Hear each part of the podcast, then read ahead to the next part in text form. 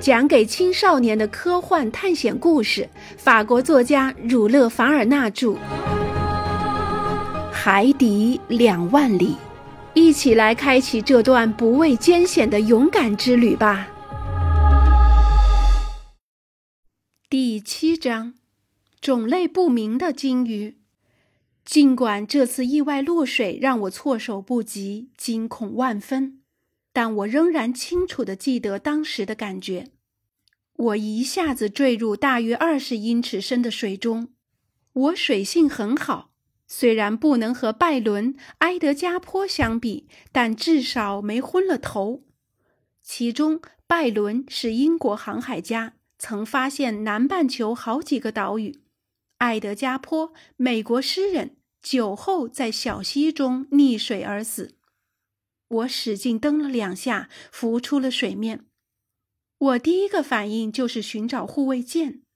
船上有人注意到我失踪了吗？亚伯拉罕·林肯号有没有改变航向？舰长有没有往海里放救生艇？我还能不能得救？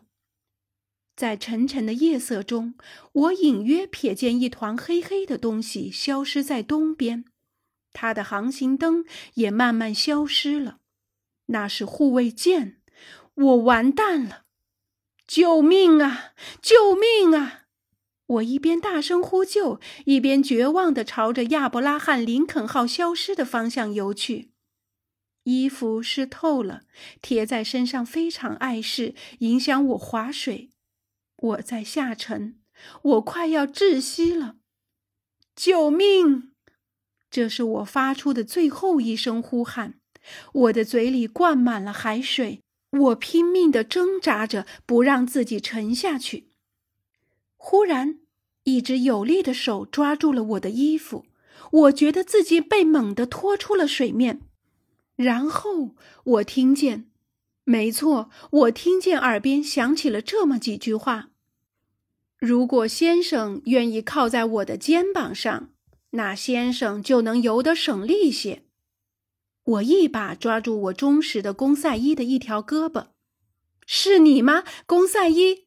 我问，“真的是你吗？”“是我，先生。”公赛伊答道，“我来为先生效劳。”“你也被甩下来了吗？”“没有，先生，我是为您效力的，所以我就跟着您下来了。”这个可敬的小伙子竟然觉得这么做是自然的，是应该的。那护卫舰呢？我问道。护卫舰，公赛伊转过身答道：“我觉得先生您还是不要对他抱太大希望。为什么这么说？我跳下海的时候，听见船上的人在喊：螺旋桨和舵都被撞裂了，裂了。”是的，被大海怪的牙齿撞裂的。亚伯拉罕·林肯号虽然只撞了这么一下，可情况却非常不好，船已经无法掌握航向了。这下我们要完蛋了。可能吧，公赛伊平静地说道。不过我们还能坚持几个小时，几个小时可以做很多事情。公赛伊的沉着冷静大大鼓舞了我，我更卖力地往前游。可是潮湿的衣服却像一层铅一样紧紧地将我裹住，严重地阻碍了我的行动。眼看我都快要撑不下去了，公赛伊也发现了这一点。请先生允许我把您的衣服割开吧，他说。然后他将一把打开了的折叠刀放进我的衣服里，迅速的从上到下一刀把衣服割开。在我拖着他往前游的时候，他利索的替我扯掉了衣服，然后我也帮他去除衣服。接着我俩继续肩并肩的向前游。可是我们的处境仍然很危险，船上可能还没有人发现我们失踪了。就算发现了，舵坏了，他们也没法掉头来救我们。现在我们只能指望大船上的小救生艇了。公赛伊冷静地做了这样的分析，并制定了相应的计划。这个小伙子真是太镇定，太了不起了。毫无疑问，我们唯一的获救机会就是得到亚伯拉罕·林肯号上救生艇的接应，所以我们决定坚持，坚持的越久越好，尽可能的等到救生艇来。我决定节省力气，合理分配两个人的力气，不能把两个人同时弄得精疲力尽。我们商定的方法是。一个仰面平躺，扶着不动，双臂交叉，两腿伸直；另一个人负责划水，推着他前进。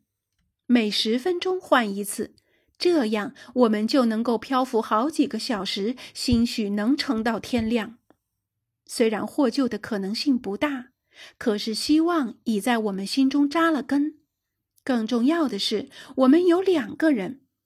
最后，我敢肯定，虽然看起来不太可能，就算我想要把心中的希望都给毁灭，就算我想要绝望，我都做不到。护卫舰和那条大鲸鱼的相撞大约发生在前一天晚上的十一点，所以我估计我们还得游八个小时才能撑到天亮。我们交替着游，还是可以撑得到的。海面很平静，这为我们节省了不少体力。有时我还试图透过夜色观察四周的环境，可黑暗中只能看到我们划水激起的粼粼波光。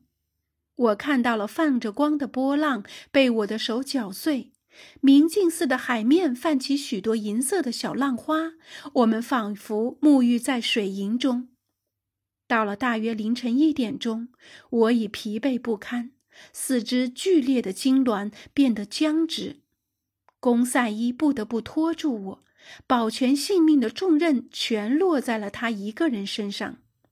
不一会儿，我就听见这个可怜的小伙子粗重的喘息声，他的呼吸声变得越来越急促。我明白，他也坚持不了多久了。别管我了，你自己走吧。我冲他说：“让我丢下我的主人？不可能。”他答道：“就是死，我也要死在您前面。”就在这时，风把一团厚厚的云吹向了东方，月亮终于露出了面。月光洒在海面上，波光闪烁。温柔的月光给予了我们力量。我清醒了许多。我抬头向地平线望去，我看见了护卫舰，它离我们大概五海里，看上去还是黑漆漆的一团，可是没有救生艇。我想大叫，可是这么远，舰上的人怎么听得见呢？我肿胀的双唇发不出一点声音。公赛伊还能勉强发出点声音，我听见他断断续续的喊：“救命！救命！”我们暂时停止划水，仔细听着。尽管我的耳朵嗡嗡作响，可是我好像隐约听见有人在回应公赛伊的呼救。你听到没有？我低声说：“听到了，听到了。”公赛伊发出了一声更绝望的呼救，这次不可能再听错了。有人在回应我们，是另一个不幸落水的人吗？这个人也是在撞击时掉下来的吗？还是护卫舰放下的救生艇上的人在黑暗中呼唤我们？公赛伊使出最后一点力气，撑着我的肩膀。而我则忍受着痉挛，他竭力探出半个身子，落回来时已经是筋疲力尽了。你看见了什么？我看见了，他小声地说：“我看见了。”我们还是别说话了，省点力气吧。